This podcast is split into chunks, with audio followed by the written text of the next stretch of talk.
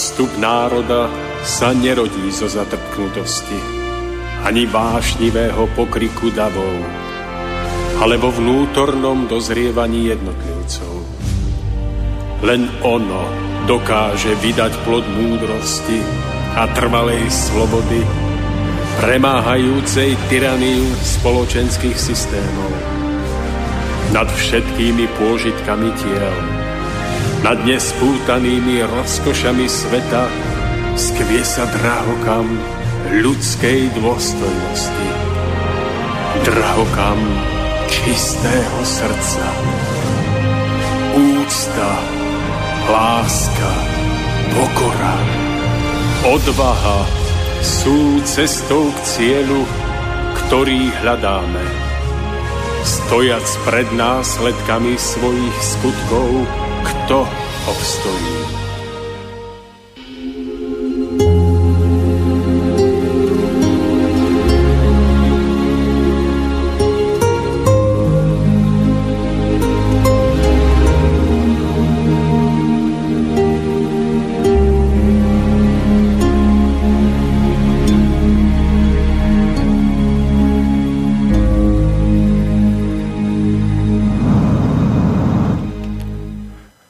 Príjemný dobrý podvečer želám všetkým československým poslucháčom Relácia Cesta vzostupu. Máme dnes posledný júlový piatok, krátko po 18. hodine a my sa už nachádzame v úvode 60. vydania Relácia Cesta vzostupu, kedy sa budeme spolu s mojím hosťom rozprávať na veľmi zaujímavú tému, respektíve budeme pokračovať. Milí poslucháči, dovolte mi sa ospravedlniť za uvedenie nesprávnej informácie v poslednej relácii, kedy som hovoril o tom, že v mesiaci júl sa nebudeme počuť, ale hneď po skončení poslednej relácie 30. júna vznikli dva termíny, myslím, že to bolo 14. a 28. dnes a 14. sa nám nepodarilo stretnúť tu v štúdiu, nakoľko nám to nedovolili pracovné možnosti, no ale dnes sme už tu pripravení v štúdiu, aby sme sa spolu porozprávali opäť na zaujímavú tému. Pre tých, ktorí by sa chceli do našej relácie zapojiť, môžu tak urobiť na telefónnom čísle 048 381 0101, prípadne mailom na adrese studio@slobodnyvysielac.sk. Dnešné vydanie bude troška netypické a netypické je v tom, že momentálne som, alebo respektíve v štúdiu v Slobodnom vysielači sa nachádzam sám. Dneska mi garde nebude robiť Tomáš Lajmon, pretože mu to pracovné povinnosti nedovolili sa dostaviť sem k nám a zároveň aj môj hosť nebude dnes priamo u nás v štúdiu, ale verím, že je už pripravený v bratislavskom štúdiu Slobodného vysielača, takže pokúsime sa s ním spojiť. Takže haló, počujeme sa? Áno. A dobrý deň, tu je Slobodný vysielač Banská Bystrica, Mário Kováčik pri mikrofóne. Pozdravujem, pán Šupa. Ako ma počujete? No, vynikajúco. Aký ste mali deň dneska? Docestoval som šťastne do Bratislavy, takže... Počasie máte aké v Bratislave momentálne? Tak ako asi aj vy. Takže ja som tu v Slobodnom vysielači pripravený na to, aby sme mohli odštartovať dnešnú reláciu. Pán Šupa, vy ste ako na to? Môžeme sa do toho pustiť? Áno, môžeme sa do toho pustiť. Takže, milí poslucháči, s pánom Milanom Šupom sa dnes budeme rozprávať na tému o výšinách a pádoch kresťanstva na Zemi. Skúsime to poňať tak poctivo a pravdivo a myslím, že to bude aj také voľné pokračovanie poslednej relácie, ktorú sme tu mali v júni, kde sme sa taktiež s pánom Šupom a s Tomášom Lajmonom rozprávali o pôvodnom duchovne Slovanom versus kresťanstvo. Takže, pán Šupa, myslím si, že prišiel čas vám odovzdať slovo, takže ja vám ho odovzdávam a skúsme nejakým takým ľahkým úvodom do tejto témy vhupnúť. Áno, ďakujem za slovo. Takže naozaj táto relácia bude v podstate pokračovaním tej predchádzajúcej, v ktorej sme hovorili o konflikte kresťanstva a pôvodného slovanského duchovna. A v podstate my sme sa tam vtedy dostali len k uzavretiu slovanského duchovna, a aj tak nám na konci relácie vznikli určité zásadné nedopovedané veci, ktoré by bolo treba bližšie ozrejmiť a dopovedať, čo by sme urobili teraz v úvode. No a ťažiskom tejto relácie, ako ste povedali, by bolo kresťanstvo, to znamená jeho výšiny a jeho pády. No a ja by som v podstate okamžite prešiel k tým takým dvom bodom, ktoré si potrebujeme v súvislosti teda s tou predchádzajúcou témou slovanské duchovno ozrejmiť. Áno, pán Šupa, ak by ste dovolili, my sme v závere tej poslednej relácie tunak dostali od našej posluchačky Jany z Popradu mail. A ak by sme mohli, aby som túto reláciu začal tým, že by som ho prečítal, aby sme troška tak zareagovali na to, môžeme? Môžeme teda začať tým mailom. Takže, dobre. Ja to považujem za povinnosť, takže pozdravujem do štúdia, so zármutkom sledujem, ako posudzujete pohanstvo, ako vôbec tomu nerozumiete a zvrhávate to do nejakej primitívnej viery v živli. Pohanstvo pochádza od slova bohanstvo alebo bogánstvo a to zase od slova boh alebo bok. To označovalo ľudí, ktorí uctievali bohov, nie Diov, ani Jehovu, ani Allaha. Ich najvyšší sa volali bohovia, doslovne, a kresťanstvo ukradlo názov Boh pre toho svojho kresťanského Jehovu. Pohania sú tiež tí, ktorí sledujú tradície a zvyky svojich predkov, teda neodradili rodu. Naši predkovia boli oveľa zbožnejší, navyše mali úctu aj k prírode a všetkým jej stvoreniam a javom. Naše poznanie bolo na vyššej mravnej a etickej úrovni ako Biblia a najmä jej starý zákon.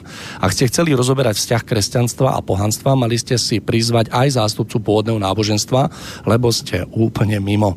Ďakujem za porozumenie. Takže ja nás popradu takéto krátke konštatovanie. Skúsme na to, pán Šupa, zareagovať. Áno. Tieto slová charakterizujú jednu veľkú skupinu priaznivcov slovanstva a všetkého slovanského, ktorí v tom dobrom chcení, v tom nadšení pre veci slovanské sklzávajú k určitému nadhodnocovaniu všetkého, čo teda so slovanstvom súvisí a v tomto prípade i tej slovanskej duchovnosti, pôvodného slovanského duchovna, o ktorom sme minulé hovorili. Títo ľudia v tom svojom dobrom chcení stavajú túto duchovnosť na výšku, na ktorej pôvodne v podstate nikdy nebola a majú tendenciu ju glorifikovať.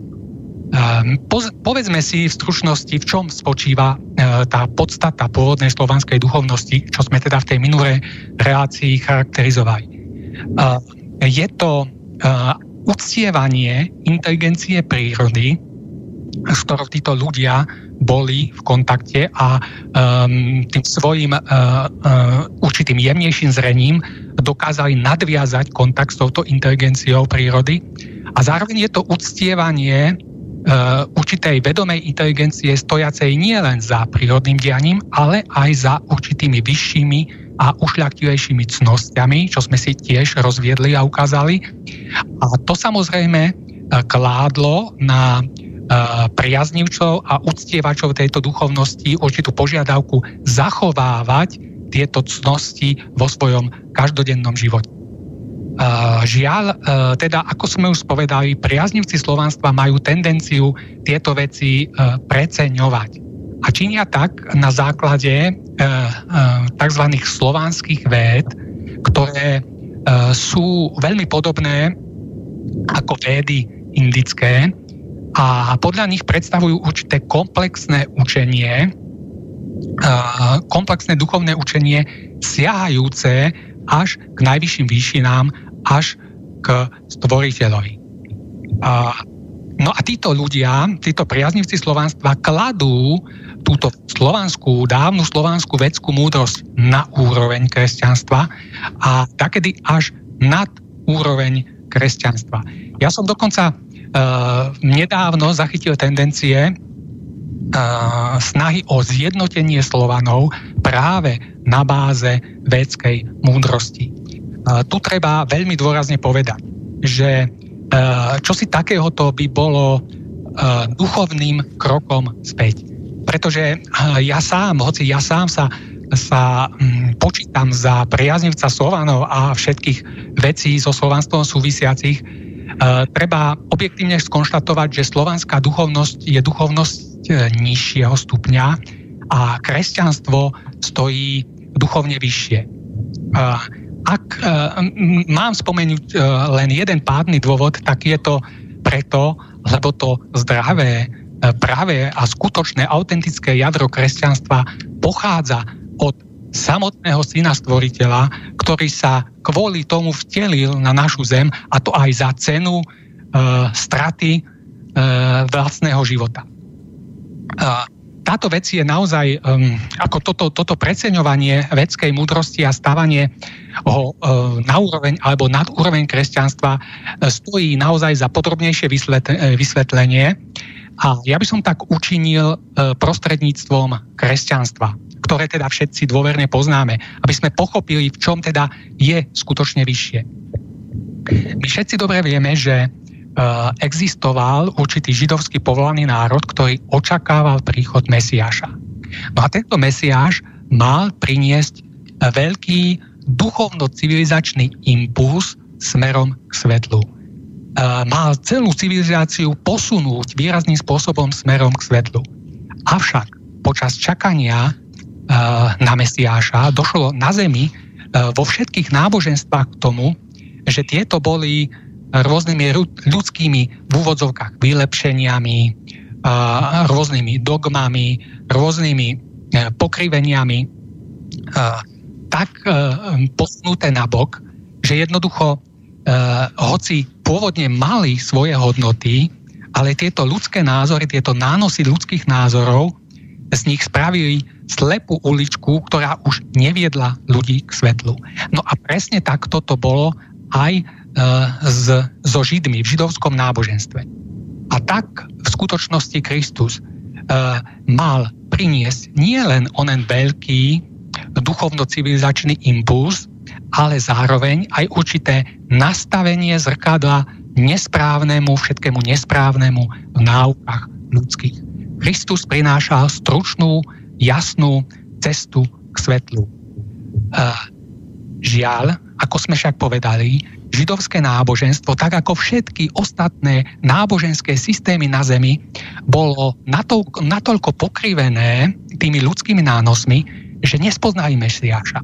Že jednoducho duchovenstvo židovského národa ako jeho elita ho od samého začiatku prenasledovala a nakoniec ho dohnala k vražde. Nakoniec proste ho zavraždila.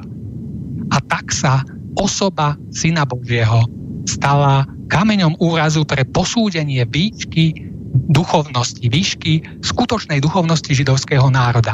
A ako sa ukázalo, Židia ju nemali, Židia ju nedosahovali, hoci si mysleli, že ju majú. Avšak nespoznali Mesiáša a v rozhodujúcej chvíli Mesiáša nepodržali. To znamenalo stratu ich povolanosti. O niekoľko rokov po smrti Ježiša, dobytie Jeruzaléma a rozprášenie židovského národa do celého sveta a tým pádom ako národ žijúci na určitom území prestal prakticky existovať. Čo o tomto všetkom hovorím? No jednoducho preto, že ako bola osoba Ježiša Krista kameňom úrazu posúdenia výšky duchovnosti Židov, tak sa stala kameňom úrazu i pre výšku posúdenia duchovnosti starých Slovanov. Ak by totiž boli prostredníctvom védského poznania naozaj tak vysoko, ako sa to dnes predpokladá, museli by predsa toho, kto prichádza od Stvoriteľa, spoznať. A museli by spoznať obrovitánsku hodnotu jeho učenia. Žiaľ, vieme, že Slovania jednoducho sami od seba tieto skutočnosti nepoznávali, čo teda viedlo ich k násilnému pokresťančovaniu. Ale tieto veci svedčia jednoducho o tom, že v skutočnosti nestáli až tak duchovne vysoko, ako sa predpokladá, pretože by nevyhnutne museli poznať hodnotu slova a hodnotu príchodu toho, ktorý prichádzal priamo od Stvoriteľa. To je jedna vec, ktorú chcem k tomu podotknúť. Ale chcem ešte jednu dôležitú ďalšiu vec pre úplné pochopenie tejto otázky. Pretože ak v týchto veciach majú ľudia zmetok, odsudzujú aj to, čo vôbec nie je hodné odsúdenia. Ja by som chcel upozorniť na veľký dejin paradox. národy, spočívajúci v tom, že národy, ktoré mali byť evangelizované, stáli neraz mravne, morálne a ľudsky oveľa vyššie ako tí, ktorí ich prišli evangelizovať, ktorí im kresťanstvo prinášali. Ja by som si dovolil použiť v tejto súvislosti príklad z nedávnej histórie spred 200 rokov, ktorú teda máme všetci relatívne na pamäti a ktorá má súvis so starovekými Slovanmi. A síce severoamerických indiánov. A prečo sme, keď sme boli chlapci, teda naša generácia, všetci držali palce Vinetuovi, aj keď to bol červenokozec, to znamená, že iná rasa. No jednoducho preto, lebo to bol kladný hrdina, vysoko, mravne a ľudsky stojaci. A táto skutočnosť nie je len nejakou filmovou fikciou, nie je to nejaké filmové klišé, ale je to skutočne historický fakt, pretože zo všetkých zmluv, ktoré indiáni uzavreli s belochmi, 90% z nich porušili práve Belosy. A to teda, je vlastne historickým dôkazom toho, že indiáni, aj keď mali množstvo chýb a dá sa im mnohé vytknúť, stáli predsa len na určitej vyššej morálnej a ľudskej úrovni. Veľká otázka je, prečo? Ako je to možné? No a to by som podotkol, že vlastne u Slovanov to bolo presne to isté, že jednoducho to, čo sa udialo so severoamerickými indiánmi, tak to isté presne sa stalo pred tými 1000 rokmi a so Slovanmi. A je veľkou otázkou, ako je to možné, prečo došlo k takémuto naozaj veľkému paradoxu. No je to možné preto, že jednoducho tá ich duchovnosť stála na veľmi vysokej úrovni. Bola naozaj veľmi vysoká a títo ľudia v skutočnosti boli veľmi spätí s touto duchovnosťou. Nebola to pre nich vec viery, aj skôr vec presvedčenia, pretože oni tú inteligenciu prírody jednoducho dokázali vnímať a dokázali s ňou komunikovať. A to znamená, že bola to veľmi silná duchovnosť a títo ľudia boli s ňou veľmi úzko prepojení. Jednoducho s ňou reálne vo svojom živote počítali a ten svoj reálny život týmto spôsobom aj žili. Žiaľ, u kresťanstva to však bolo inak. Za kresťanmi stála v skutočnosti tá najvyššia duchovnosť, aká vôbec jestvuje na tejto zemi, avšak žiaľ, kresťania podľa nich nežili, nejednali a nemysleli. A preto došlo vlastne k týmto veľkým dejinným paradoxom, že jednoducho, či už starí Slovania, alebo indiáni, ktorí boli konfrontovaní s kresťanskou civilizáciou, to je národy, ktoré istým spôsobom mali byť evangelizované, stáli v skutočnosti vnútorne, hodnotovo a ľudsky oveľa vyššie ako tí, čo ich prichádzali evangelizovať. Ale ten paradox spočíva ešte aj v niečom inom, že spolu s týmito ľuďmi k ním predsa len prichádzalo kresťanstvo ako najvyššie duchovné učenie, s ktorým jednoducho museli byť tieto civilizácie, či už slovanská, alebo tá severoamerická, konfrontovaní, pretože jednoducho inak by v tej svojej duchovnosti začali skôr alebo neskôr stagnovať. Takže toto by bolo moje vysvetlenie alebo moje objasnenie toho emailu, ktorý nám prišiel minule do redakcie. Takže ja ďakujem za váš taký postoj, verím, že našej posluchačke Janke to bude tak stačiť, taká reakcia na jej slova. Pán Šupa, ak by ste dovolili, tak ja by som teraz už prešiel čisto iba k kresťanstvu, čiže k jeho výšinám a k jeho pádom. Začníme najskôr hádam negatívami, čiže tými pádami, aby sme na konci relácie mohli dospieť k výšinám kresťanstva a ukončili ju v takom pozitívnom duchu, verím, že je toho veľmi veľa. Takže skúsme sa teraz pozrieť na kresťanstvo, na jeho vývoj a na také jeho pády. Áno, Dobre, môžeme začať takto, pán Kováčik, len ja tu mám ešte potom jeden bod ohľadom toho kresťanstva a tej pôvodnej slovanskej duchovnosti. To potom môžeme, ak nám zostane čas, keď tak ho môžeme čas, potom ešte... môžeme sa k tomu vrátiť, hej. Tak. Dobre, takže teraz vlastne ideme k tomu kresťanstvu a k tým jeho výšinám a pádom. Začníme hneď zásadnou otázkou.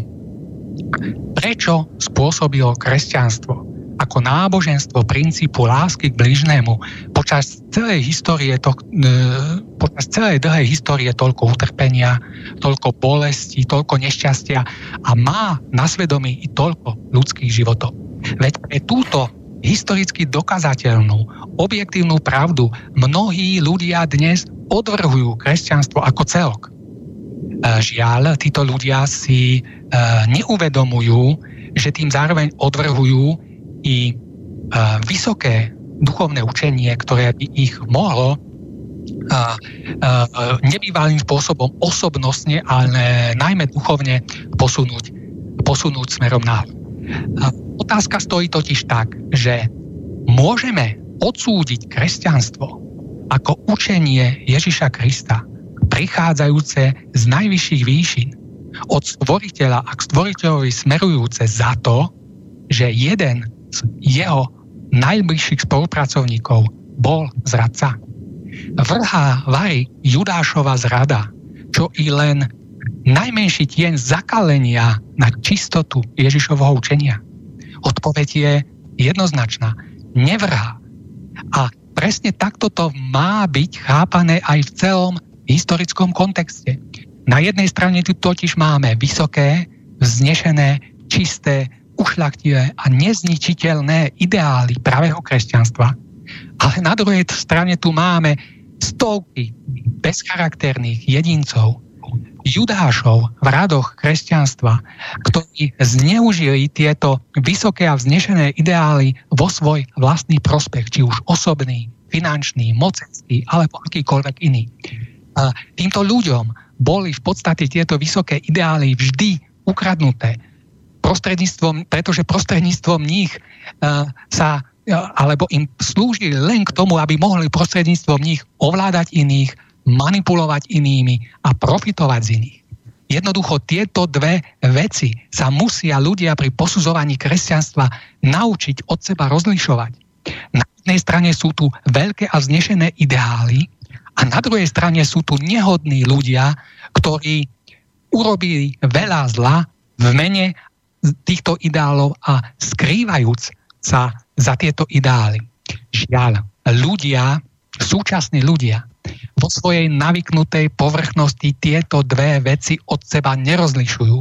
Tieto dve veci spájajú dokopy a tým odvrhujú kresťanstvo paušálne ako celok. Čím však s vodou vylievajú aj dieťa, pretože s tým všetkým negatívnym, naozaj objektívne historicky dokazateľným odvrhujú zároveň i vysoké duchovné učenie, prinesené sem na túto zem za cenu položenia vlastného života. A kto teda takýmto paušálnym spôsobom odsudzuje kresťanstvo, činí len na svoju vlastnú škodu, pretože tým stráca cestu smerujúcu k svetlu.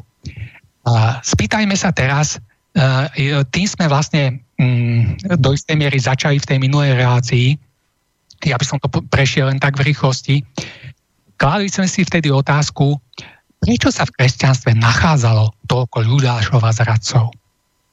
A dali sme si vtedy na ňu odpoveď, že jednoducho preto, lebo takáto je kvalita ľudského materiálu na zemi. Pretože medzi 12 apoštolmi, 12 učeníkmi okolo Mesiáša bol jeden z nich zradca. No a tento pomer 12:1 charakterizuje pomer čestných ľudí voči nečestným na tejto zemi. No a samozrejme tým, ako sa šírilo postupne kresťanstvo, tie počty ľudí rozširovali jeho rady, tak zároveň s tým rástla i zrada v jeho radoch.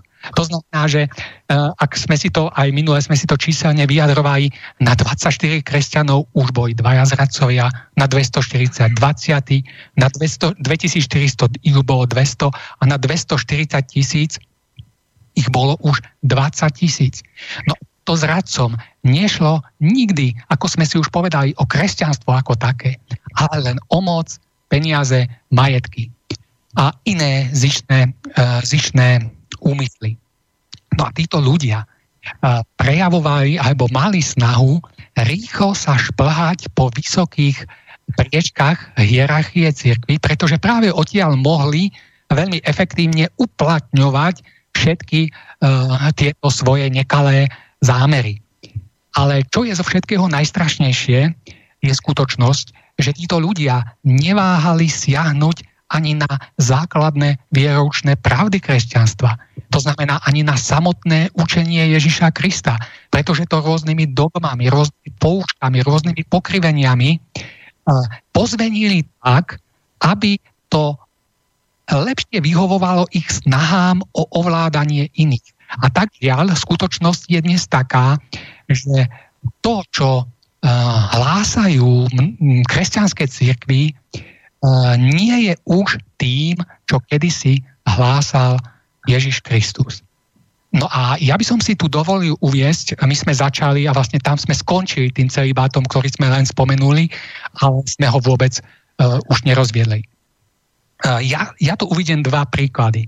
Jeden bude príklad celibátu a druhý príklad to bude kauza templári, kde si ukážeme, ako sa prostredníctvom vysokých a vznešených ideálov manipuluje ľuďmi.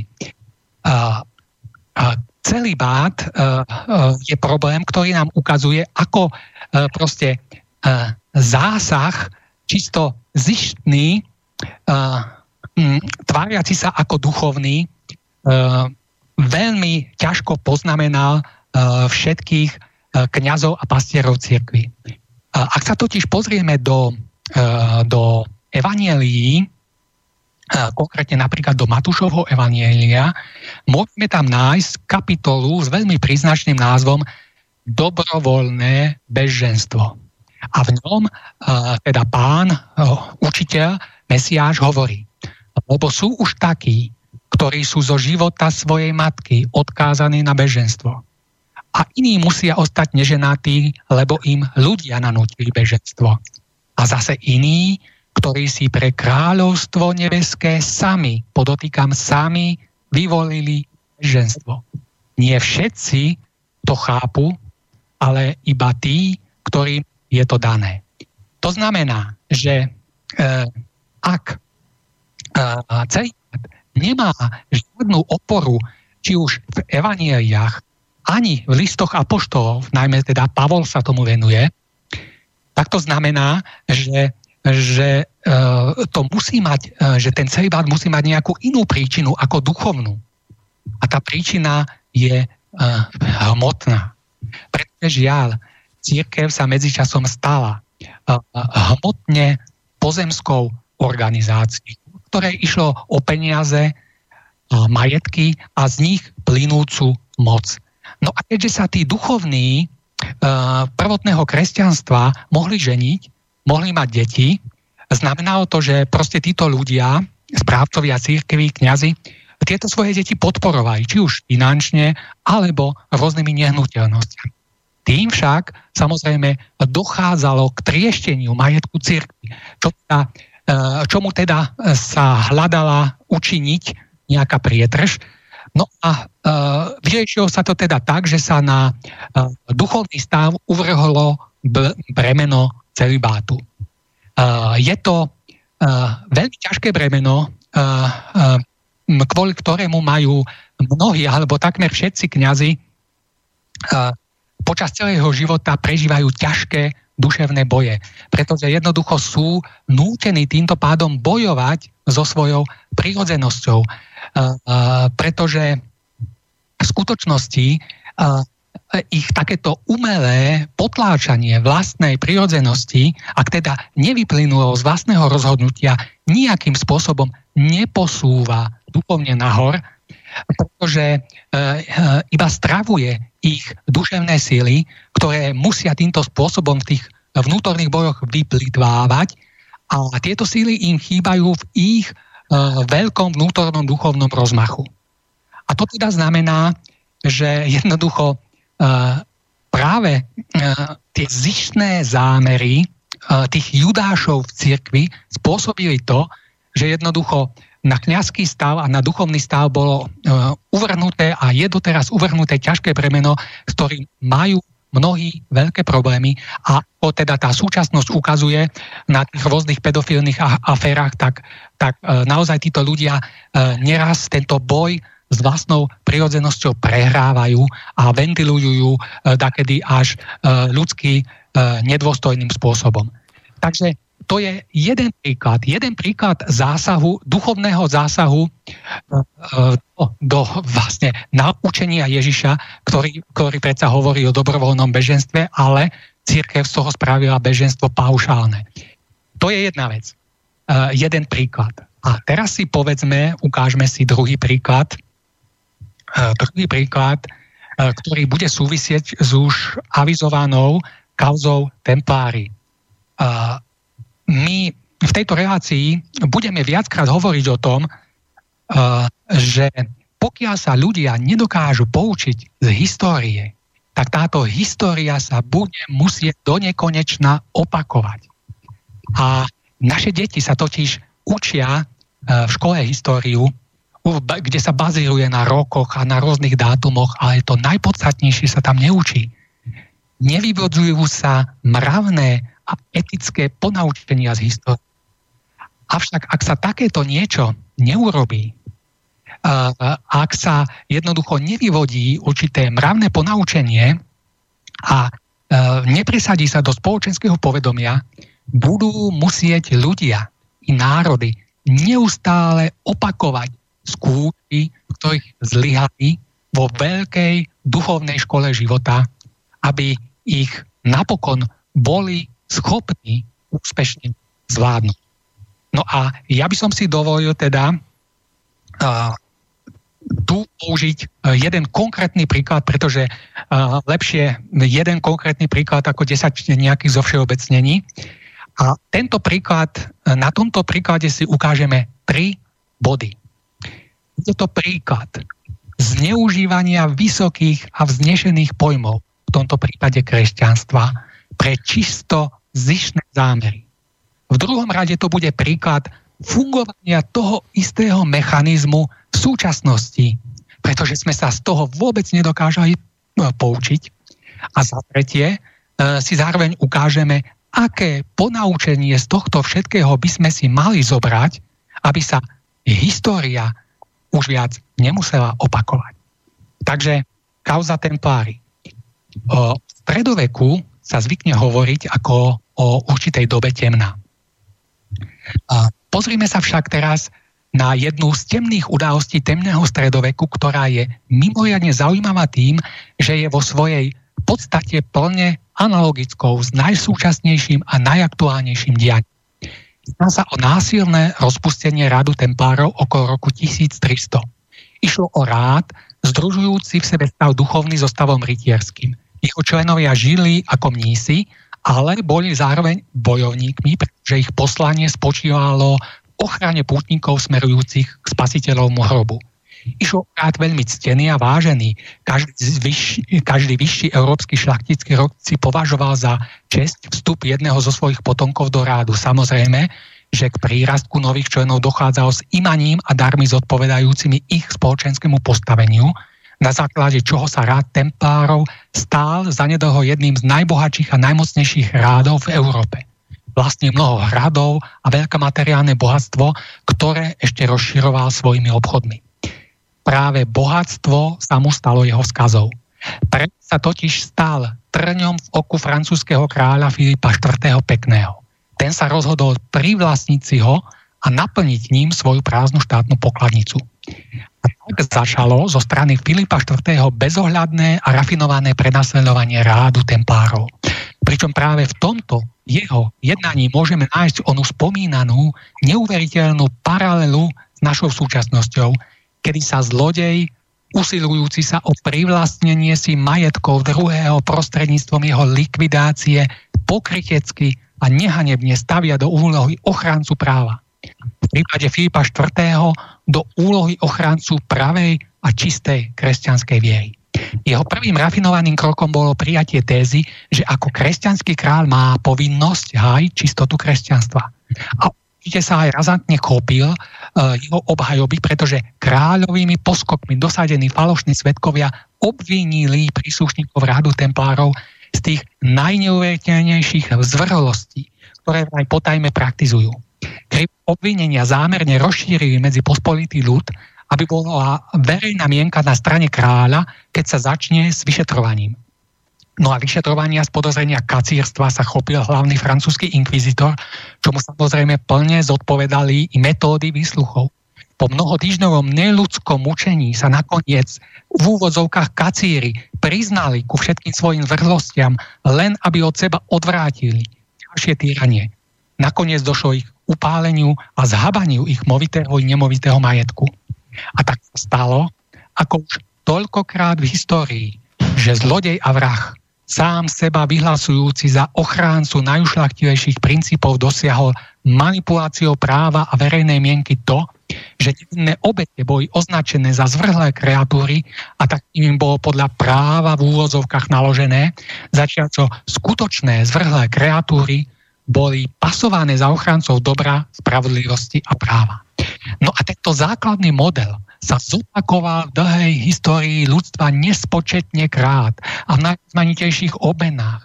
Žiaľ, opakuje sa aj v dnešnej dobe, iba v inej forme a v novom šate, pričom podstata je stále taká istá. Žiaľ, väčšina ľudí je tak povrchná a slepá, že nie sú schopní vybadať ten istý rukopis. A to ani vtedy, ak ich niekto na to priamo upozorní. Jednoducho tomu neveria a považujú to za fikciu. Aj dnes tu totiž máme určitú elitu najbohatších a najmocnejších, ktorí uzurpovali právo privlastniť celý svet a absolútne ho ovládnuť. Elitu, ktorá sama seba stavia do pozície ochrancu najušľachtilejších ideálov, ochrancu ľudských práv, slobody a demokracie. Ich mene má morálne právo zlikvidovať a vojensky zdevastovať v preventívnych úderoch celé národy. Dnes žijeme v akejsi realite sprisahania najbohatších a najmocnejších proti zvyšku sveta. Pretože presne tak, ako bol hlavným zámerom Filipa IV. Pekného iba získanie majetkov a bohatstva, tak je aj dnes jediným zámerom elity úsilie o peniaze, majetky a moc. A ako Filip IV. Nedbá na hrozné utrpenie, ktoré podstúpili ním neprávom obvinení čiarniach inkvizície, tak sa i dnes nehľadí na utrpenie 100 000 postihnutých nepokojmi, vojnami či zámerne vyvolávanými prevratmi prostredníctvom tzv. Farebných revolúcií. A ak náhodou neexistujú nejaké reálne dôvody k rozpútaniu želaného rozvratu, násilia, vraždenia a agresie, treba si ich jednoducho vymyslieť, tak ako chemické zbrane v Iraku, alebo treba za pomoci svojich spojencov uskutočniť útok pod falošnou vlajkou, akým bol nedávny chemický útok v Sýrii, a vyprovokovať napätie a reakcie, aké prispievajú k neustálemu vyhrocovaniu konfliktu. Rozhodujúci je vždy iba hmotný prospech, rozširovanie moci a geopolitické záujmy elity najmocnejších nášho sveta, pričom verejná mienka je modernými médiami cieľene spracovávaná podobne ako za čias Filipa IV. Tak, aby podporovala záujmy elity a aby stavala do zlého sveta všetkých, ktorí sa odvažujú vzdorovať bezcharakternej arogancii moci. A masy, povrchné, nemysliace a konzumné, sebou nechávajú nedôstojne manipulovať, považujúc zločincov a vrahov za dobrotincov a ich obete, na ktorých prírodné a materiálne bohatstvo sa ulakomili za nepriateľov len preto, že sa oprávnene snažia hájiť to svoje. Lož a pokrytectvo súčasnej doby sú obrovské.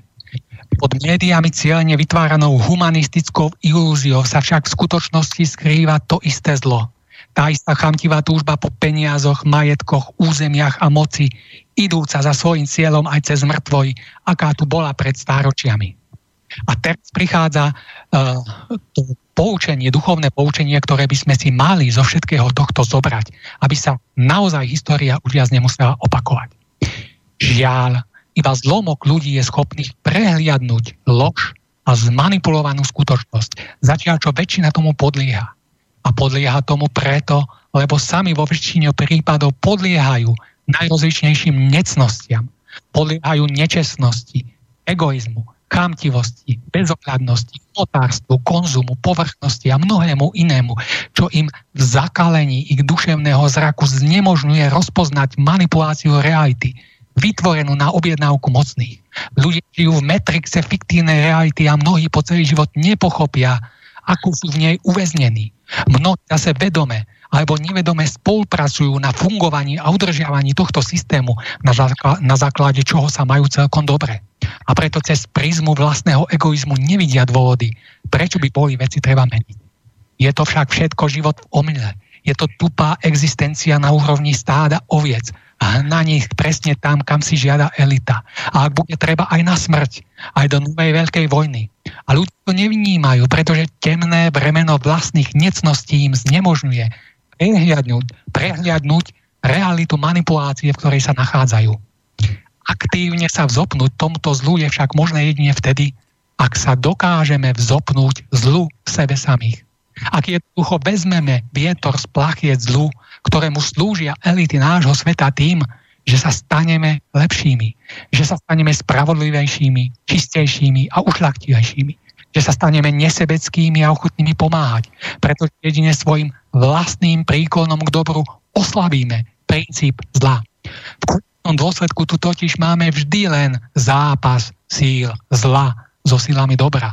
A momentálne víťazia tie, ktoré väčšina ľudí živí a podporuje. To je síly zla, podporované zlými a negatívnymi vlastnosťami miliónov. Elity a prostredníctvom nich zlo v súčasnosti vládnuce svetu má teda svoju moc iba preto, lebo mu k nej my sami napomáhame.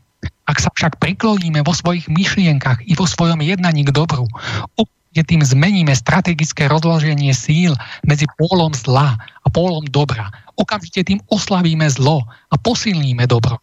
Postavme sa teda za dobro. Ale nie tak, aby sa nepovedalo, ale skutočne prostredníctvom svojho čistého myslenia a spravodlivého jednania, prostredníctvom osobného rozvinutia všetkých ušľachtilých a vznešených cností. Buď to dokážeme a pričiníme sa tým k víťazstvu dobra, alebo nás naopak úplne všetkých zhltne zlo, pretože sme mu podliehali. Potom však neplačme, že sme sa stali obeťami nejakej bezohľadnej svetovej elity, ktorá na Zemi rozpúta zničujúce síly zla. Trebárs prostredníctvom jadrovej vojny. My sami budeme spoluvinní, pretože svojim príkonom ku zlu a svojimi necnosťami sme tomu dali potrebný mandát.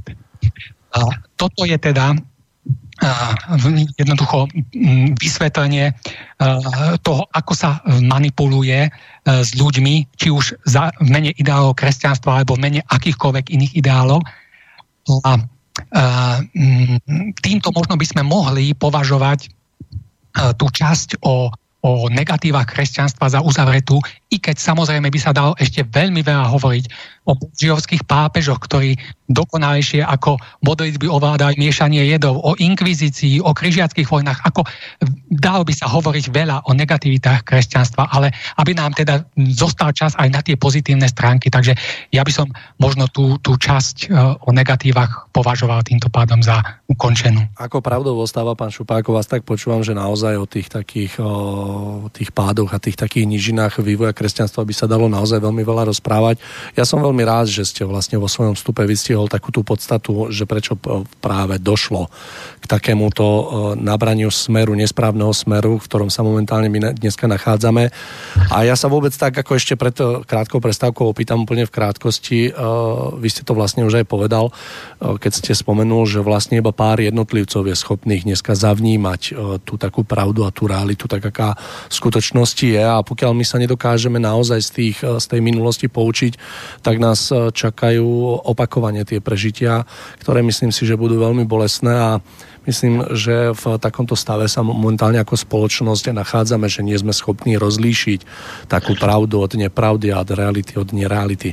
Pán Šupa, ja teraz, ak dovolíte, tak dáme krátku prestávočku, ktorú si vyplníme peknou piesňou a po nej by sme sa do dnešnej rozpravy vrátili. Takže, milí poslucháči, prestávočku nám vyplní Jakub Smolík.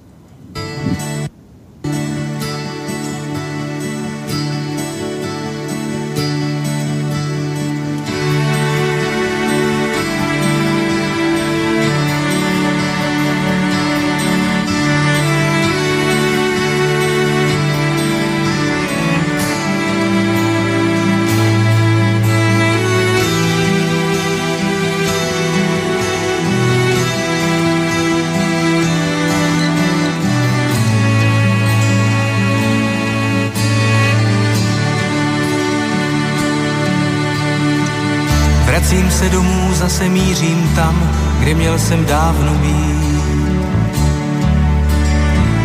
Ministrant na kůru, co zpívával Ave Maria. A táta s mámou už na práh mi naproti nepřijdou. Neřeknou jako dřív, tak buď zdrav, Ave Maria. Dnes už se loučí mnohem, mnohem hůř s každou vteřinou. Když jsem šel světem jen tak na boso, s tváří nevinnou. Kdy hlavou netáhly mi mraky, dík mámo za ty krásný roky. Ave Maria, Ave Maria. Ave Maria, Ave Maria. Proč člověk v očích slzy tajně skrývá, když táta s mámou ve vzpomínkách zpívá Ave Maria, Gloria. Proč člověk v očích slzy tajně skrývá, když táta s mámou ve vzpomínkách zpívá Ave Maria, Gloria.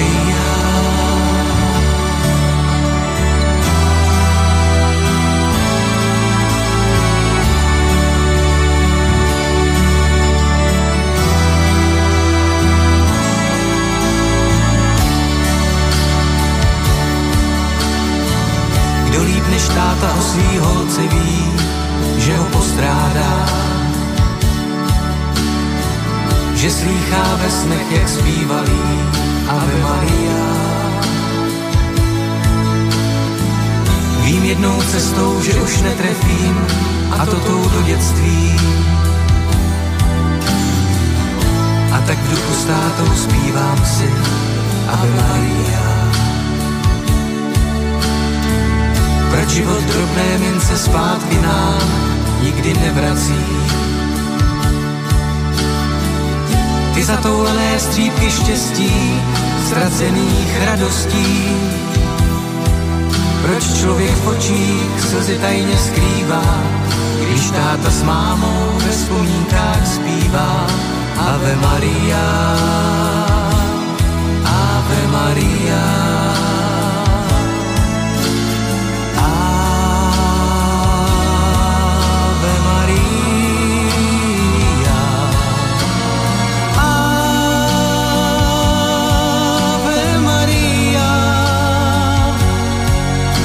Člověk v očích slzy tajně skrývá, když táta s mámou ve vzpomínkách zpívá Ave Maria,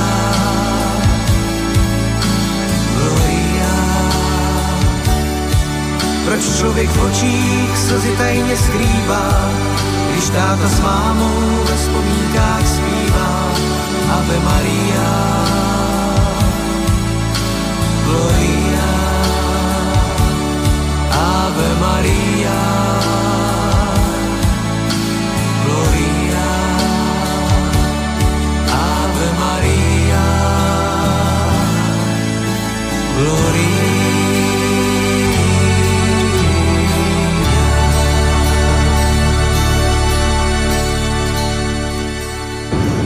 Takže po krásnej prestávke a piesni sme späť, milí poslucháči, pre tých, ktorí ste prišli k primačom iba teraz.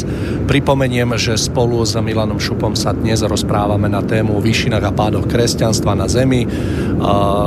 Našim zámerom je naozaj to poňať nejako tak poctivo a pravdivo. Pre tých, ktorí by ste sa chceli zapojiť do nášho rozprávania, môžete tak urobiť telefonicky na čísle 048 381 0101, prípadne mailom na adrese studio@slobodnyvysielac.sk.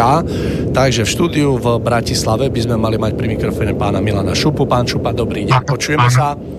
Perfektne. Pán Šupa, viete čo, medzi časom prišiel do štúdia mailík. Ak dovolíte, v krátkosti, myslím, že je to nejaké konštatovanie, takže otázka od Karola, nevieme odkiaľ. Keď je kresťanstvo také spravodlivé, prečo dnes neustúpi od celibátu a svoj majetok, ktorý získalo za celé obdobie pôsobenia? Prečo ho nedá ľuďom na tejto zemi a čím by im pomohlo k dôstojnému životu, ale naďalej sa ho krčovite držia, tak ako aj celibátu? Karola Eva sa pýta. Skúsme v krátkosti zareagovať. Veď som to spomínal, pretože vo vysokých cirkevných hierarchiách stoja práve ľudia z pokolenia Judášovho, tí, ktorým ide o moc, o peniaze a práve o tie majetky, a ktorí tie ideály kresťanstva stále zneužívajú v ten svoj vlastný prospekt. Takže vlastne všetky tie veci, ktoré manipulujú ľuďmi dole, bežnými kresťanmi, sú stále aktívne, sú stále v činnosti, pretože títo Judáši neboli demaskovaní, pretože títo sú tam stále na vysokých postoch a pretože tí v podstate držia kresťanstvo v rukách a vedú ho svojou cestou, nie k svetlu, ale cestou zlou, cestou do slepej uličky, pretože im nikdy nešlo o tie kresťanské ideály, pretože kresťanské ideály, alebo ako o tom budeme aj teraz hovoriť, tú štafetu kresťanstva vždy držal najnižší klérus, najnižší duchovný a tzv. Laici. Ale čím vyššie sa ide v hierarchiách, tým je to viac prejastené peniazmi, mocou, politikou, takže a tomu podobnými praktikami. Keď sa tak pozriem na tú minulosť nášho ľudstva za posledných, čo ja viem, 7 000 rokov, tak to vnímam tak, že naozaj s nami ako ľuďmi vo všeobecnosti to ide akoby dole vodou. Že strácame schopnosť naozaj vnímať alebo rozlišovať podstatného, nepodstatného. Sám sa pýtam, že ako to vlastne celé dopadne, pokiaľ sa, ja neviem, pokiaľ nenabereme akoby správny kurz, že kam to celé bude smerovať. Žiaľ, tam to smeruje, kam to proste tí Judáši tlačia, ako k uzlu, ale proste preto sú aj tieto relácie, aby proste jednoducho ľudia sa naučili rozlišovať tie veci, naučili sa dešifrovať, aby proste dokázali v tom kresťanstve rozpoznať, čo je tam hodnotné a čo je tam nehodnotné, ale vinou ľudí, aby jednoducho, aby sme sa prebudili, veď už pred 2000 rokmi nám pán povedal: dávajte si pozor na všetkých, ktorí ku vám budú prichádzať ako baránkovia, ale vo vnútri sú to draví vlci. No a toto sa nám neustále deje. Proste všade nám hovoria, ako to zlo je už v dnešnej dobe sofistikované. To už si nemôžeme predstavovať to zlo, že pôsobí ako otvorene, že proste zlý človek. To je ako tá najnižšia úroveň, ale proste dnes sú zlí ľudia v kravatách a na vysokých postoch a na najvyšších postoch a proste ženú to peniaze a pre negativitu ako nesprávnym smerom, a preto sa musia prebudiť práve títo jednoduchí, obyčajní ľudia, ktorí by sa mali duchovne zobudiť. A stále to tak vyzerá, ako keby naozaj na tejto zemi bolo čoraz viacej ako keby tých takých zlých ľudí, že to dobro je také na ústupe a tí ľudia, ktorí sú ochotní sa za pravdu pobiť, za tú spravodlivosť, za to dobro, tak ako keby stále menej a na ústupe. No ja verím, že sa tento pomer čoskoro otočí a že naozaj sa nám podarí to celé tak vyhrať. Pán Šupa, medzičasom zase prišiel mailik od Gabriely. Zdravím. Ako si pán Šupa vysvetľuje vraj Ježišov výrok: dajte cisárovi, čo je cisár, a Bohu, čo je Božie? Gabriela sa pýta. Cisárovi proste robte veci, ktoré sú svetské. Proste my ako ľudia máme povinnosti svetského charakteru, musíme sa postarať o svoje živobytie, musíme chodiť do práce, proste máme teda povinnosti voči ľuďom okolo nás, ale máme zároveň aj povinnosti voči stvoriteľovi. To znamená poznávať jeho vôľu, snažiť sa žiť podľa jeho vôle. Tá povinnosť voči stvoriteľovi spoznáva aj tom naučiť sa rozlišovať a vynaložiť úsilie, o čom teda budem hovoriť, až sa k tomu dostanem, o to, aby sme poznali tú skutočnú autentickú vôľu stvoriteľa, ktorá v kresťanstve stále je, aby sme ju dokázali očistiť od všetkých tých ľudských nánosov, aby sme ju mohli plniť a pevne sa v nej postaviť a tým dostať všetku tú ochranu a pomoc od stvoriteľa. To znamená, že dajte cisárovi, čo je cisárovo, plňte si všetky povinnosti pozemské, ale zároveň nezabúdajte, dajte Bohu, čo je Božie, že máte aj povinnosti voči Bohu a plňte si aj tie, poznávajte jeho vôľu, poznávajte, aká je skutočnosť jeho vôľa, pretože bola počas stáročí zlomyselne zakalená a snažte sa podľa tejto autentickej vôle stvoriteľa žiť. Ja to vnímam, ak môžem do toho v krátkosti vstúpiť, tak ja to vnímam tak, že Ježiš, keď toto povedal niekomu, kto sa pýtal, tak ja to vnímam z takého pohľadu, že naozaj Ježiš chcel zadefinovať, že sú dve rozdielne veci, že sú veci pozemské a božie a naozaj poukázať na ten rozdiel, aby človek dokázal rozlišovať, že dane sme si, alebo dane nie sú od Boha, ale sú od ľudí. Ja sa chcem, pán Šupa, opýtať takú vec s pohľadom na súčasnosť, že napríklad podľa tejto dobre mienenej rady, keď napríklad dneska niekto, ja neviem, kráti dane alebo nejakým spôsobom okráda štát, že či stojí v rozpore s touto radou. Že či vlastne, keď cisárovi nedáva celkom to, čo je cisárove, že či stojí v rozpore s tomto. Stojí v rozpore z stvoriteľa, pretože má byť čestný a poctivý a tú čestnosť a poctivosť má uplatňovať aj v tom pozemskom. Aj napriek tomu, že napríklad tie pozemské pomery sú voči tomu človeku dneska nečestné a také neférové? Áno. A to sa aj mne koľkokrát stane, že áno, že sú proste áno, s zlovoľnými ľuďmi vytvorené zlovoľné zákony, ktoré majú ľudí nejakým spôsobom zrážať a nutia ich.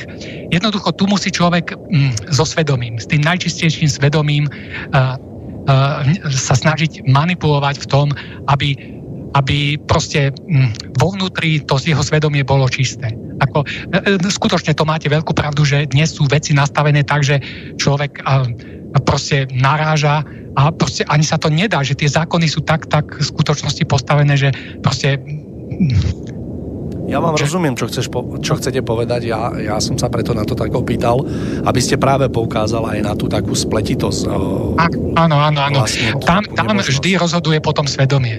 Svedomie, aby skutočne sa človek snaží urobiť najčestnejšie, ako sa to len dá v danej chvíli. To je jasný. Tak ja verím, že táto odpoveď našej posluchačke vyhovovala, alebo respektíve, že počula to, čo chcela počuť, alebo že sa jej objasnilo pár vecí. Pán Šupák, poďme sa preklopiť do druhej časti našej relácie. Skúsme nechať tie negatíva úplne bokom.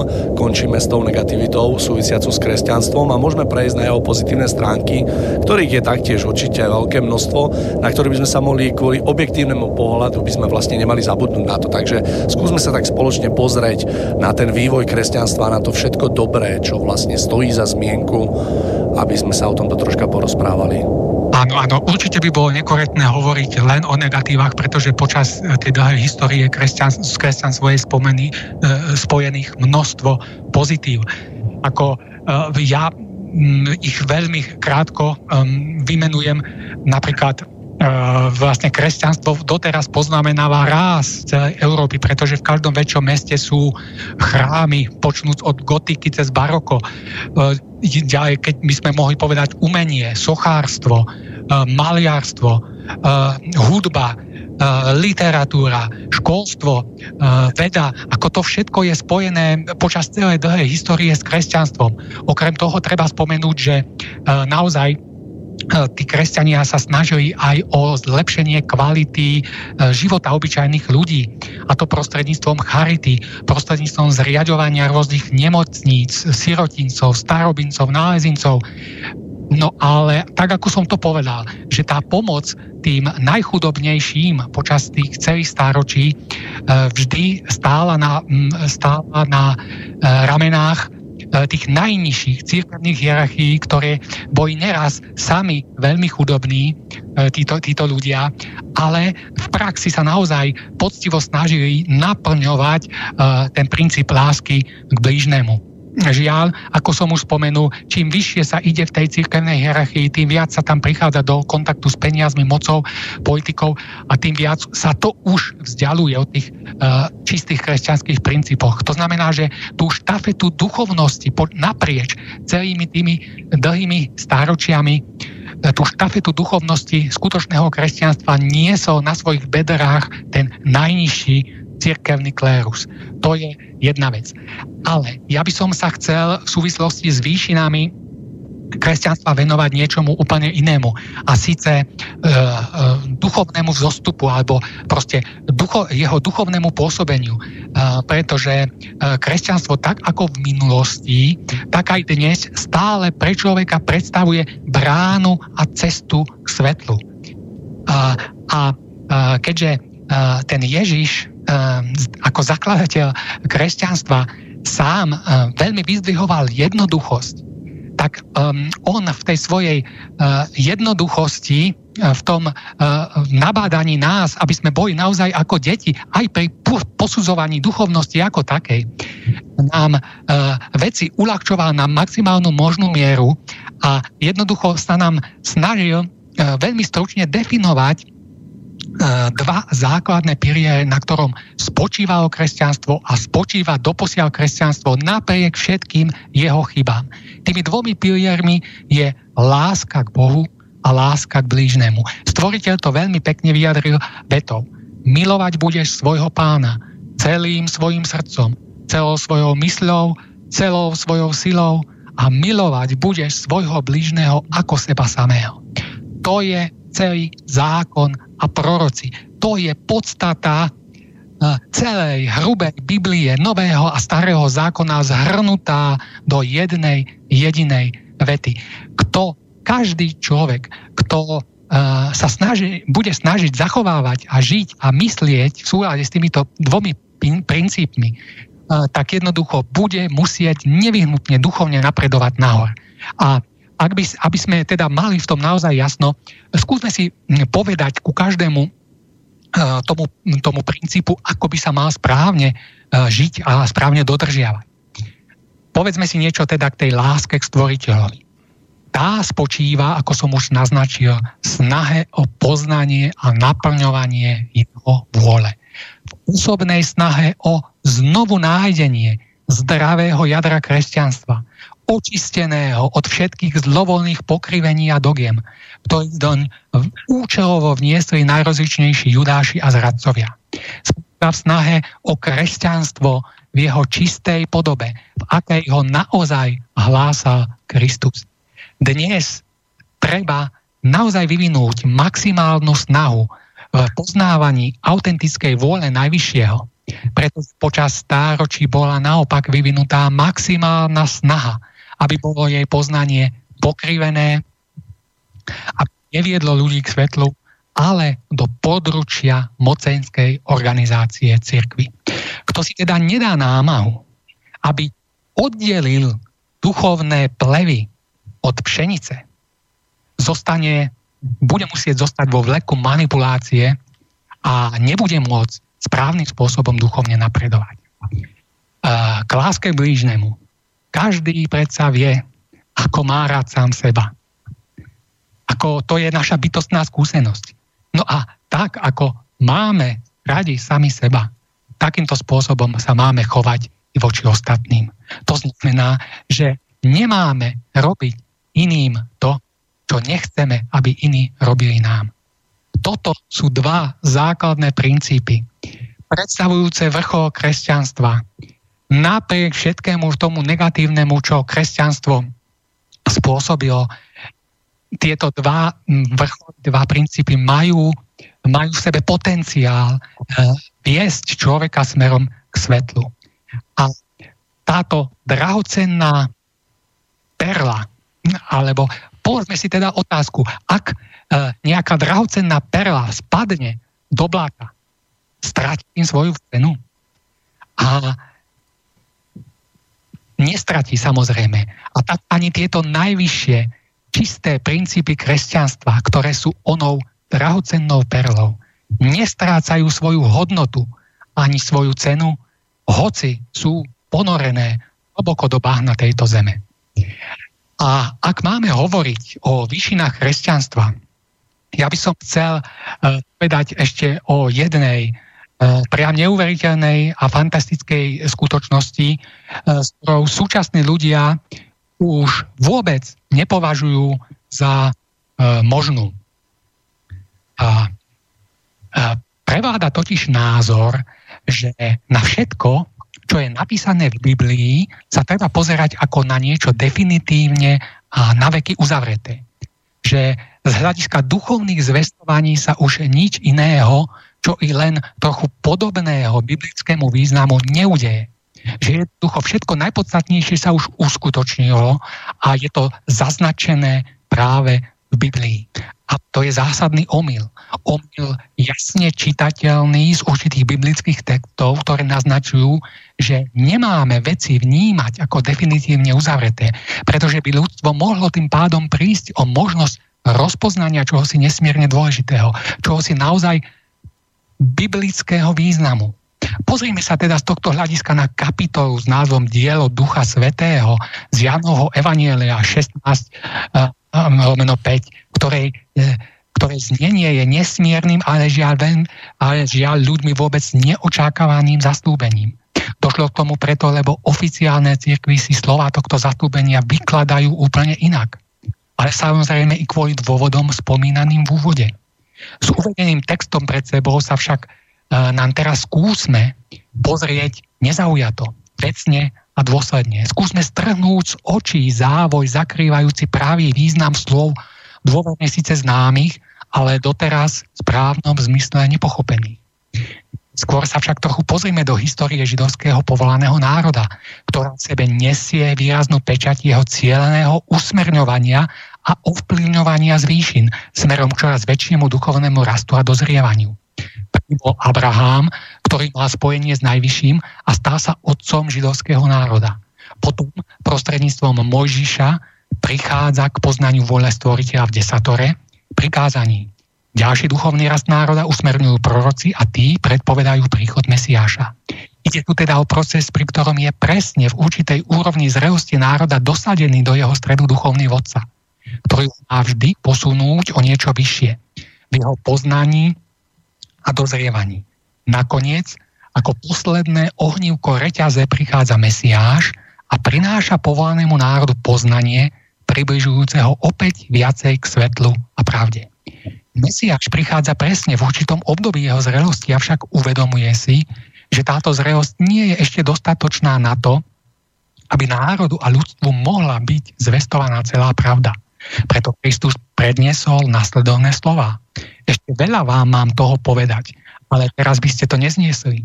A v ďalšej vete dodáva ľudstvu ono veľké zaslúbenie, ktoré znie. Keď však príde on, duch pravdy, vyučí vás vo všetkej pravde, lebo nebude hovoriť sám zo seba, ale bude hovoriť to, čo počuje a zvestuje vám aj veci budúce. Inými slovami nám bolo v podstate povedané toto. Ľudia, na súčasnej úrovni duchovnej zrelosti nie ste ešte schopní pochopiť úplnú pravdu, ktorú by som vám mohol darovať. Riaďte sa však mojim učením a tým sa budete duchovne vyvíjať, až napokon dozriete do takej miery, že budete schopní pravdu pochopiť. Potom ku vám príde posol prinášajúci celú a úplnú pravdu, pretože miera vašej duchovnej zrelosti a chápavosti bude umožňovať jej plné pochopenie. Samozrejme, ako už bolo spomenuté, oficiálny cirkevný výklad uvádza, že k splneniu týchto slov došlo zoslaním Ducha Svätého na Turice. Áno, na Turice bola na apoštolov zoslaná sila Ducha Svätého, aby tieto sile zahájili svoje pôsobenie. Tým aktom nebolo však splnené ono veľké zasľúbenie. Uvažujme predsa. Najvyššia forma priblíženia sa stvoriteľa k ľudstvu je jeho pozemské vtelenie. Ak teda vtelený Boh Ježiš Kristus počas dennodennej trojročnej osobnej prítomnosti medzi apoštolmi nedokázal výrazným spôsobom posunúť mieru chápavosti a porozumenia jeho vlastných slov, mohla by im byť táto úplná chápavosť pravdy darovaná nejakým zázračným aktom zhora? A zmienky o nedostatočnej chápavosti apoštolov možno predsa nájsť na mnohých miestach evanjelií. To, čo teda nebolo možné dosiahnuť najväčším priblížením sa tvorcu človeku prostredníctvom pozemského vtelenia jeho syna, bolo by zrazu možné uskutočniť iba cestou vyžiarenia sily.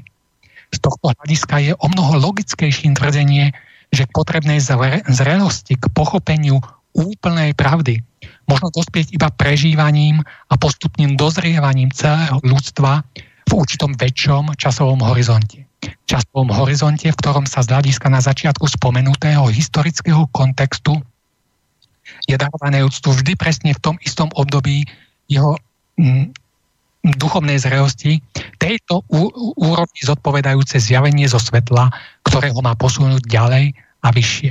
Nakoniec i samotný apoštol Pavol vo svojom hymne na lásku hovorí: lebo poznávame len šťastie a len šťastie prorokujeme. Ale keď príde to, čo je dokonalé, prestane, čo je len čiastočné. Teraz poznávam iba čiastočne, ale potom budem poznať, ako som ja poznaný. Slová napísané Pavlom mnoho rokov po uplynutí zoslania Ducha Svätého na Turice svedčia predsa jasne o skutočnosti, že sám Pavol nepovažoval tento už dávno minulý akt za splnenie príchodu zaslúbenia Ducha Pravdy, ktorý nás má uviesť do poznania plnej pravdy. Áno, ak sa úprimne a bez predpojatosti zahlbíme do uvedených faktov, stojí pred nami obrovské a v nesmiernej láske stvoriteľa priam nepochopiteľné zaslúbenie. Veľké zjavenia nie sú teda ešte ukončené, lebo práve zvýšená miera súčasnej chápavosti, vzdelanosti, vývojovej zrelosti a v dostatočnom časovom takmer 2000-ročnom odstupe má priniesť národom Zeme ich završenie darovaním hlbokej, ucelenej, komplexnej pravdy o bytí človeka a fungovaní stvorenia. Presne tak, ako nám to zasľubujú slova Mesiášove. Skutočnosti, o ktorých hovoríme, či už to teda chcú ľudia pripustiť alebo nie, nám dosvedčujú o tom, že kresťanstvo predstavuje v skutočnosti vrchol duchovných snách na našej planete. Pretože práve v jeho línii sa má naplniť zásadný duchovno-civilizačný impuls, ktorý má posunúť našu civilizáciu zase opäť výrazným spôsobom dopredu. Ja by som všetkým poslucháčom, ktorí sa chcú oboznámiť s týmito naozaj fascinujúcimi skutočnosťami, odporúčil dielo Vo svetle pravdy, kde teda môžu sa okrem týchto naozaj fantastických vecí dozvedieť i o čistých princípoch kresťanstva, nájsť definíciu čistých princípov kresťanstva bez všetkých ľudských výmyslov, dogiem, pokrivení. Pán Šupa, ak dovolíte, na chvíľočku by som vás prerušil. Opäť nám do štúdia prišli 2 maily, takže ak dovolíte, prečítal by som prvý. Pani Božena Tichá. Dobrý večer. Myslíte si, že ľud má takú vládu, ako si zaslúži? Prostý ľud je dôverčivý a vo svojej podstate dobrý a preto často nie je schopný uveriť, že niekto môže byť aj tak zlý, aby zneužil svoje postavenie v štátnej funkcii a preto stále a znova sadne na lep. Kde je teda riešenie? Kresťanstvo to nevyriešilo za 2000 rokov. Skutočné zostáva len modlitba za spravodlivú štátnu správu. Vraj má veľkú silu. Božena. A ako máte vyslovene pravdu v tom, že národ má naozaj takú vládu, akú si zaslúži. Jednoducho ten vzostup národa a tá jeho spravodlivá reprezentácia závisí od rozvíjania cností naozaj tých najobyčajnejších ľudí. Ako ja som spomínal, že jednoducho človek musí rozpoznať, alebo ľudia nesmú byť tak plítky, tak povrchní, tak prvoplánoví, že jednoducho nie sú schopní dešifrovať v tých ľuďoch, v tých politikoch a v tých mnohých sľuboch týchto ich skutočné úmysly. Dá sa to, pokiaľ človek v sebe rozvíja dobro, pokiaľ človek v sebe rozvíja čisté cítenie, tak je schopný naozaj nazerať trošku hlbšie pod povrch a je schopný prehliadnúť tie klamstvá, tie volebné sľuby a naozaj je schopný nedať sa týmito ľuďmi vodiť za nos. Jednoducho tá obroda spoločnosti začína z dola. Začína proste obrodou každého jednotlivca, ako ja som o tom napísal veľmi veľa článkov, že jednoducho to je základ všetkej obrody, pretože od toho sa bude odvíjať reprezentácia každého národa, pretože to je zákonito, že každý národ má takú vládu, akú si zaslúži. Že sú títo ľudia dôverčiví, to je chyba. To proste, veď boli pánom upozorňovaní, že proste majú si dávať 2000 rokov, už vedia, že si majú dávať pozor na všetkých tých vlkov prichádzajúcich v ruchu baránkovom. Ale viete, ako ak niekto pozerá dennodenne povrchné plitké seriály, má dennodenné pustenú televíziu, rozumiete, ak sa niekto ladí vo svojom živote v mnohých veciach povrchným spôsobom, číta povrchné časopisy, povrchné správy, proste žije ako proste vnútorne takým povrchným spôsobom života, tak samozrejme, že je celý povrchný a nedokáže rozpoznávať v hĺbke tieto veci. Jednoducho ľudia by mali byť opravdivejší, čistejší, poznávať tú zlovoľnosť a oprieť sa, postaviť sa viac vnútorne za čistotu, ušľachtilosť a veci. Jedine týmto pádom sa veci pohnú dopredu. Ak môžem v krátkosti k tomu, taký môj vlastný názor je taký, že pani Božena, že ja to vnímam tak, že keď to pritiahnem za vlasy a poviem, že v našom parlamente je 150 poslancov, teda ľudí, ktorí chcú brať, nie dať, tak pre mňa je to vizitka toho, že viac ako 51% spoločnosti, to znamená na Slovensku, je rovnako nastavená. Ano. To znamená chcieť brať, nie je možné dosiahnuť iný výsledok, že by spoločnosť bola nastavená chcieť brať a jej zástupcovia, teda 150 členov, by bolo nastavené úplne opačne. Takže vnímam, že to, že dnes na Zemi panuje pozemská nespravodlivosť, vnímam ako veľkú Božiu spravodlivosť, že dnes je na vrchole ten typ človeka, ktorý tam dneska je. A tak, pán Šupa, ako ste vypovedali, že pokiaľ si každý jednotlivec na tejto zemi neuvedomí tú úplne jednoduchú pravdu, že tá celá zmena obroda začína od každého z nás, tak sa domnievam, respektíve som presvedčený, že my sa naozaj nikam nepošleme. Medzi tým prišiel ešte druhý mail, máme nejakých pár minút dokonca, je troška dlhší, ja ho prečítam, je od pani doktorky Adriany Krajníkovej. Dobrý deň do štúdia. Chcela by som reagovať na poslucháčku, ktorej mail ste v úvode prečítali. Absolútne sa s ňou stotožňujem. Veľmi výstižne pomenovala problematiku a veci. Chce to však dávku poznatkov v danej téme o pôvodnom duchovne Slovanov a pôvodne nášho rodu, aby človek vedel porozumieť tomu, čo povedala. Ohľadne vášho hostia chcem uviesť, že jeho argumenty nepresviečajú, pretože je naozaj ťažké jedným dýchom priznať násilné vnúcovanie kresťanstva a pokresťančovania a zároveň to isté kresťanstvo vyzdvihnúť ako cnosť. Tiež je ťažké jedným dýchom hovoriť napríklad o nezmysle celibátu, uznať tento účelový záujem cirkví na majetkoch týchto mužov a zároveň vyznať tú istú cirkev ako normu tohto kresťanstva. Práve že skutočnosť, že my sme geneticky, teda rodovo Slovania, pohania, to je bytosti uctievajúce prírodné Božie zákony. Práve toto nám robí akési vnútorné pnutie či nedorozumenia s kresťanstvom, ktoré je západnou, teda pre nás cudzorodou kultúrou. Museli by sme si dať klapky na oči, aby sme nevideli, že práve príchodom kresťanstva začal chaos a špírala násilia. Samozrejme, že prišla aj kultúra a vzdelanie, ale to je otázka vývoja ľudstva, nie samostného kresťanstva. Ak sa vrátime k rešpektovaniu prírodných zákonov, obnoví sa naša rodová pamäť pôvodného slovanského duchovna, kde nejde o žiadne náboženstvo. Potom sa veci začnú ináč vnímať a pochopí sa aj to, čo sa dnes deje v spoločnosti. Tiež sa zistí, na akej vyspelej úrovni sme boli pred príchodom kresťanstva. My nie sme genetickí kresťania, ale evolučne takto preprogramovaní. To nemení nič na veci, že Ježiš je rešpektovaný so všetkým, čo k nemu patrí vrátanie jeho prínosu pre dnešok. Ale my sme Slovania, pohania a k tomu patrí naše duchovno, ktoré má iný kód a vzorce myslenia než západné kresťanstvo. Budem vás počúvať aj naďalej, relácia je zaujímavá, s pozdravom Adriana. Takže takéto krátke konštatovanie prišlo v závere. Skúste pár vetami na to, čo si o tom myslíte, pán Šupa. Viete čo, ja som práve v tom bode, to už ho nestihneme prebrať. Súhlasím s tou pani, ktorá hovorí, otázka nikdy nemala byť postavená. Ja som to aj v tej minulej relácii hovoril. Nikdy nemala byť postavená buď alebo.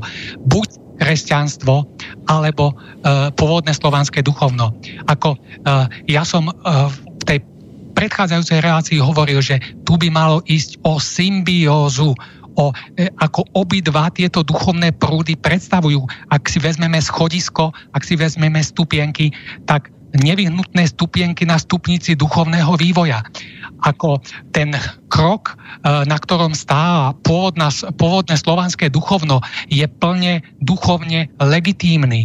A ako tam proste to duchovno malo reálny kontakt s tou inteligenciou, vnímajúcou teda ten svet prírody. Tí ľudia boli cnostní, čistí, ušľachtilí, dobrosrdeční, ako čo je pre Slovanov príznačné. Toto kresťanstvo všetko malo rešpektovať, keby veci sa odvíjali ideálnym spôsobom. Rešpektovať stupeň slovanskej duchovnosti. A na tomto stupni, tento stupeň má byť rozšírený o nadstavbu kresťanstva. Ja by som to vysvetlil možno na príklade našich detí, ktoré sa učia v škole slovenčinu. Učia sa slovenský jazyk ako svoj rodný jazyk, učia sa literatúru, učia sa národovcov, ale zároveň sa učia aj jazyk anglický. To neznamená však, že majú byť Angličanmi, ale že jednoducho ten anglický jazyk im rozširuje nebývalým spôsobom ich obzory, čo sa týka celého sveta, pretože sú schopní sa s angličtinou dorozumieť takmer na celom svete. No a tento vzťah mal platiť medzi slovanským duchovnom a kresťanstvom. Slovanské duchovno je tá naša slovenčina, to naše rodné, to naše jadrné, to naše genetické, to zdravé, pretože aj tam je mnohé už pokrivené, ale to zdravé, správne, jadrné, kresťanské, pôvodné duchovno Slovanov, ako s tým absolútne súhlasím. Ale to kresťanstvo prinášalo a malo v skutočnosti tým Slovanom bez akejkoľvek konfrontácie, bez akéhokoľvek vyvražďovania, prenasledovania priniesť tie nové, široké, duševné, duchovné obzory smerujúce k svetlu, smerujúce k stvoriteľovi, smerujúce ku kráľovstvu nebeskému. Ideálnym spôsobom to malo, ja som práve v tom prvom bode chcel rozvíjať ako tú teóriu, ako to malo prebehnúť ideálnym spôsobom. A ideálnym spôsobom to malo v skutočnosti prebehnúť práve takto. Jednoducho tieto dva duchovné prúdy sa museli stretnúť, museli skôr či neskôr byť vzájomne konfrontované, ale tá konfrontácia mala byť v súlade teda so svetlom, mala byť harmonická, mala byť pozitívna. Ako ja to možno v krátkosti poviem, kresťania, ktorí prichádzajú s kresťanstvom medzi tých pôvodných Slovanov, oni nemali vyvinúť tie perzekúcie, nemali to potláčať, nemali ich vyvražďovať, nemali proste všetko ako sankcie voči pôvodnej slovanskej duchovnosti. Oni tú energiu majú pozitívnym spôsobom pretaviť do empatie, do snahy o vcítenie sa do podstaty tej slovanskej duchovnosti. Ak by boli toto urobili, tak jednoducho by boli pochopili, že tu niet čo búrať, že jednoducho to sú všetko pozitívne veci, na ktorých sa dá stavať, pretože jednoducho ten typ duchovnosti generuje a formuje ako duchovne veľmi, veľmi ušľachtilých, čistých, zrelých ľudí. To znamená, že budovať na tom všetkom pozitívnom a obohatiť to o kresťanské princípy. Dať tomu ešte ten vyšší kresťanský rozmer. Ako ja vždy ako trošku tak s takým smutkom pozerám, že ľudia doteraz, keď je niekto priaznivec slovanstva, tak proste je proti kresťanstvu, ako teda z tých mailov badať. A keď je niekto kresťan, je zas proti slovanskému duchovnu. Ja napríklad, správne by to malo byť v takejto symbióze, ako ja doteraz hovorím. Je veľkou tragédiou, že doteraz vlastne to nepriateľstvo pretrváva. Ja osobne to vnímam práve v takejto symbióze a nemám s tým absolútne nejaké problémy. To je to správne. Nedáva to do protikladu, ale proste jedno je ako nadstavba, ako základ pôvodné slovanské duchovno a nad tým nadstavba kresťanstva. Takto by to malo byť. Pán Šupa, máme 5 minút do konca našej relácie. Ja s vami súhlasím, toto ste pekne vystihol, keď ste povedali o tom, že pokiaľ by ten vývoj tých udalostí prebiehal správne, tak naozaj by došlo k takej symbióze, že naozaj na to pôvodné slovanstvo, to kresťanstvo by dokázalo nadstaviť. Myslím si, že to veľa hovorí o tom, v akom stave sa dnes človek, teda ľudský duch nachádza, že dnes asi nie sme schopní si sadnúť za jeden stôl a naozaj viesť úplne konštruktívnu debatu o tom, alebo snažiť sa to nejako prepojiť, premostiť, nájsť také spoločné východiská z toho, bez toho, aby sme sa tam, tak nepozabíjali. Takže naozaj tie udalosti nejako boli, nejako ich ľudia vnímajú. Pán Šupa, ak dovolíte, tak ja ukončím dnešnú reláciu, lebo naozaj ten čas sa nám veľmi kráti. Som veľmi rád, že ste si našli čas a že ste pricestovali do Bratislavy a takto sa so mnou porozprávali na túto krásnu tému. Takže pán Šupa, ďakujem veľmi pekne. A ja ďakujem. Ďakujem pánovi Lajmonovi za dôveru a ďakujem pánovi Bavolárovi za možnosť byť tu v Bratislave. Samozrejme, platí vďaka všetkým tým, ktorí umožnili, aby sme sa tu dneska mohli rozprávať. Pozdravujeme aj pána Tomáša Lajmona do Čiech. Verím, že nás počúva, alebo respektíve z archívu počúvať bude. Milí poslucháči, dovoľte, aby som sa rozlúčil aj s vami jedným jednoduchým výrokom, ktorý som si pripravila zenie. Nie je umenie vyhrať hru s dobrými kartami, ale so zlými kartami zahrať dobrú partiu. Do počutia a vidíme sa 18. myslím. Áno, 18.8. bude to piatok. Budeme tu mať veľmi zaujímavých hostí, takže sa teším. No a už len na záver, milí poslucháči, sa rozlúčim. Od mikrofónu Mário Kováčik. Do počutia.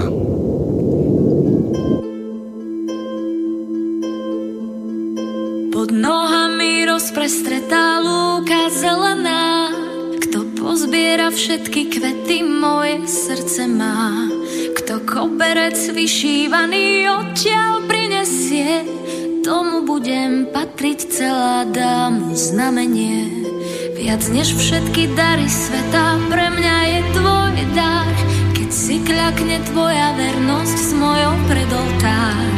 Nech ma nikdy nebolievá láska nechcená, srdcia pripútané Vánok nesie nás. Na bielého koňa posaď ma a